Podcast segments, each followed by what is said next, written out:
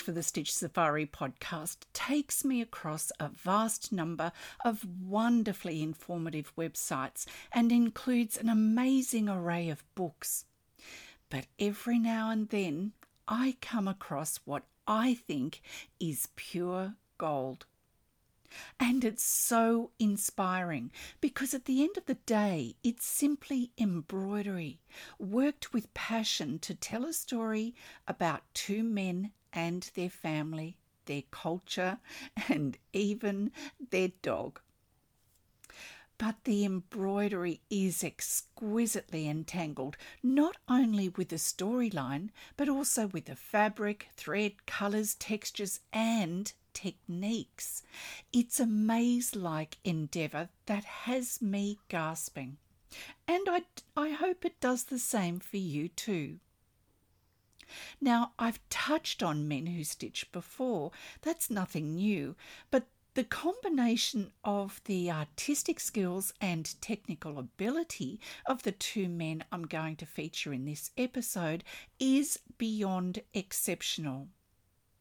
And what's unique is that they collaborate. They live together and they stitch together, creating work that revolves around the reconsidered role of gender, the gay family. Plus, they're pretty much self taught. And I think that's fascinating. Traditionally, as we all know, the majority of embroidery has been worked by women, especially in Latin America. It's slow and tedious work. However, these men have turned that logic upside down, blurring the boundaries between task and gender, adopting a militant tradition of the needle, according to Marie Noel Carr in her blog posts Portrait, Chiachio and Giannone Embroidery at the Service of Diversity, posted in 2022. They have propelled what some would describe as the minor craft of hand embroidery, rethinking and revamping its artisanal techniques and production, as well as giving a voice to all the margins. And as I've said so many times before, therein lies the power of the needle as a means of communication, creativity, collaboration, and nourishment, linking the everyday, the mundane, and the humdrum with the world of fantasy, protest, culture, and identity. But through their painstaking explorations of themes and colour, what they are actually doing is painting with needles. So, fellow Stitch Safari followers, let me reveal to you a cosmopolitan world of creativity and imagination where two artists explore the world of their gay family along with their non human colleague. Something called a homoparental family with a dog son pet. Now, that's a term I've not heard before. Their world is where vibrant Latin American cultures are revisited and where the medium of embroidery, patchwork, and quilting, worked by men, but harking back to those feminine roots and traditions, depicts a riotously playful use of colour and theme that collides to form a universe or ideal micro world characterised through their art, values, principles, and beliefs. And I can't help being reminded of the amazing Frida Kahlo's work, known also for her many portraits, self portraits, and work inspired by nature. See what you think. Let's jump in. Hello and welcome to the Stitch Safari podcast, a sprightly and upbeat expedition into the alluringly appealing ambrosial world of stitch history, art, and embroidery. Each fortnight, we'll trek through and discover the utilitarian, the decorative, the quirky, and the just plain fun world that is the art of the needle. My name's Kathy Jack Copeland, and I'm the Stitch Safari Expedition Leader. I'm an Australian textile artist, teacher, judge, blogger, and stitch enthusiast whose work in contemporary machine stitch became my business. Leo Chiachio and Daniel Giannone met in 2003 and have been collaborating on art ever since. They believe the concepts of art and life are inseparably linked. It's a search for new meanings and a contemporary reflection of their world. They break with long held traditions and use techniques and treatment of materials to destabilize normative thinking. They care for their work and the stories they're trying to portray, as well as that ever elusive collaborative link between curator, space, artist, and public. But another aim is to dissolve the boundaries between the major and minor arts. And all I can say is good luck to them. I hope they achieve that aim. That the reason they like to work with textiles because in order to survive, man had to protect himself, and creating fibres, needles, and weaving to uh, form fabric enabled survival, along with traditions that are still being replicated today. And it predates painting. Plus, they both love to work with their hands and some of their work is monumental, expanding embroidery into space, but also using it as an expressive medium par excellence. They create objects and sculptures in stitch, forming enormous installations. Now that's fine, but each work is a challenge to them where they question how far they can extend the limits of textile reconfiguration. These larger artworks appear mainly to combine the techniques of patchwork and applique, and they are doing exactly what any conceptual artist should do. They avoid the expected, the normal but it's their embroidered artworks I want to focus on here, heavily stitched, pulsating with colours, textures, and iconography, recalling traditions redefined in a contemporary key. They use a variety of stitches and techniques modified to create magical realism in their work, at the same time reflecting societal changes. They're questioning that separation between art and craftsmanship, along with the rigid, rigid social stereotypical thinking that goes hand in hand with that. Theirs is the pictorial language of embroidery, imprinted in every passing of the needle, in every choice of thread, and in every combination of technique used to create their narrative. Leo and Daniel both trained in painting and yet appear to be almost self taught when it comes to their embroidery skills, learning mostly from books and magazines to be able to express their own designs through their chosen language of stitch. Now, that on its own is almost unbelievable, showing just where passion and dedication will take you. What they've done is to substitute their paintbrushes with a needle and thread. The processes and attitudes of using colour and exploring subjects are the same. They're simply painting with a needle and thread, translating their amassed knowledge in painting and art into the textile world via a simple needle and thread. Colours are often created by re- remixing single strands of different coloured threads, then mixing the stitches. The intention is exactly the same as mixing paints for painting. But they combine and mix concepts from different genres, stories, pop culture, and eras. And that's where more excitement comes in.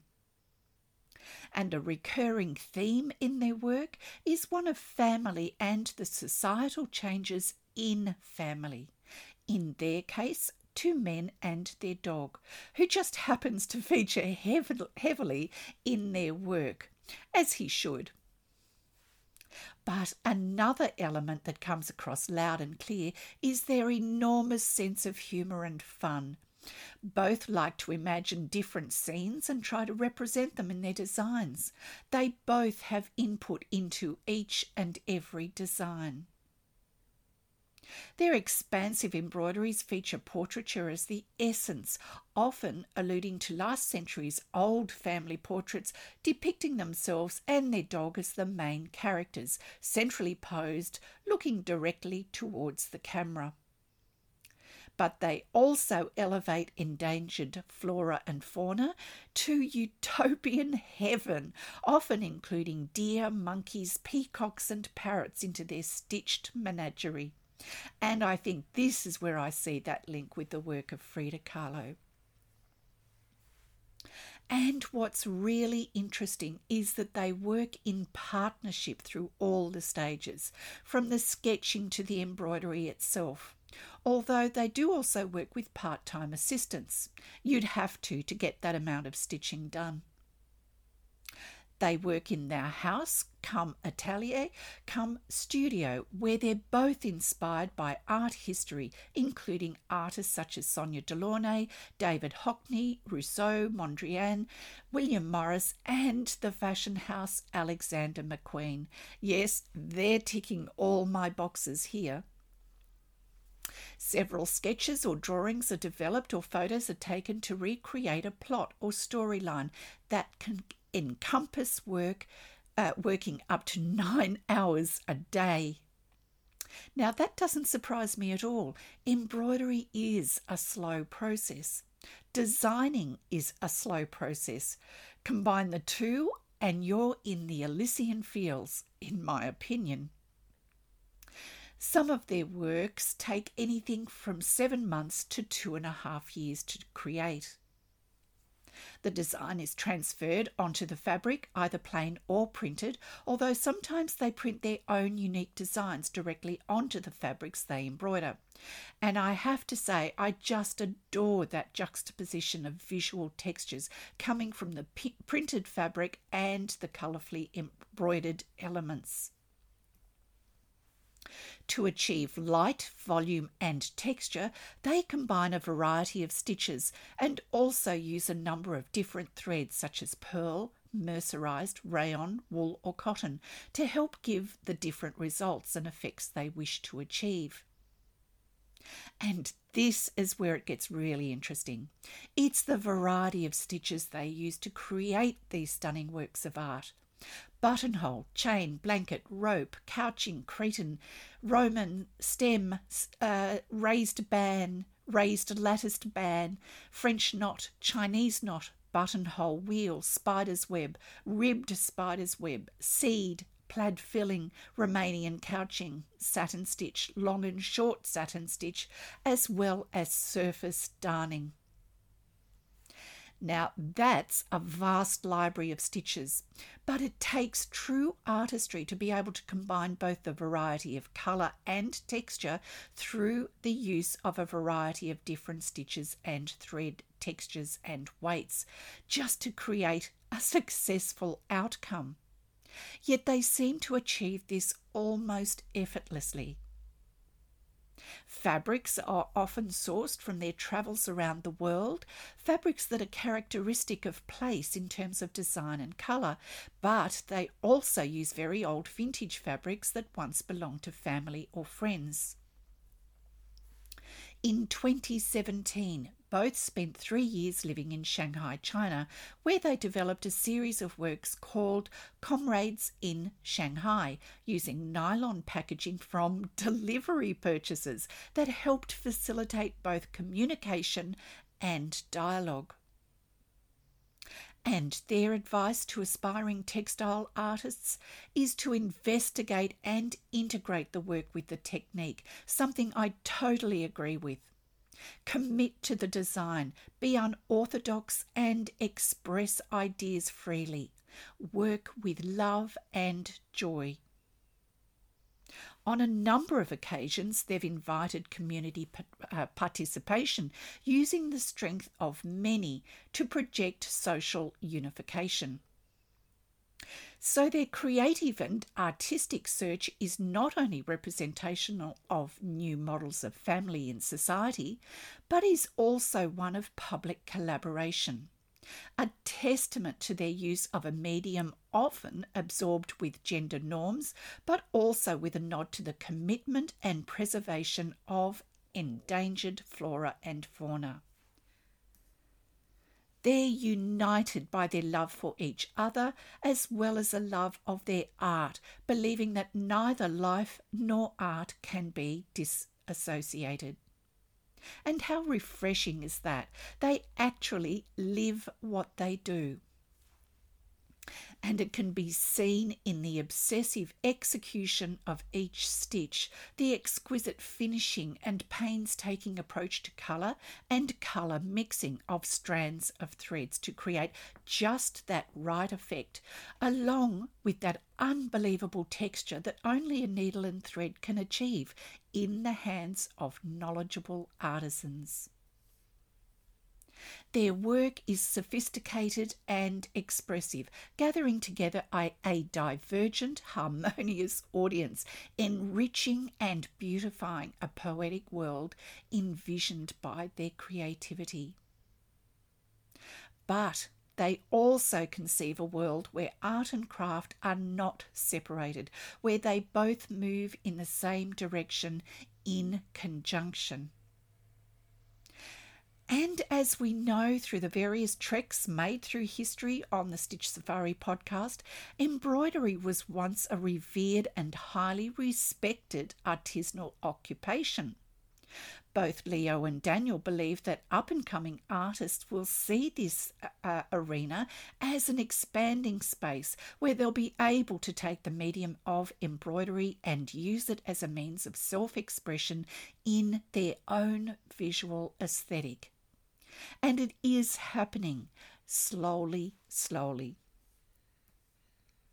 In my opinion, these gay, uh, guys rate further investigation. Their work is different, but definitely uniquely them. And that's what I love and what should be inspiring to us all.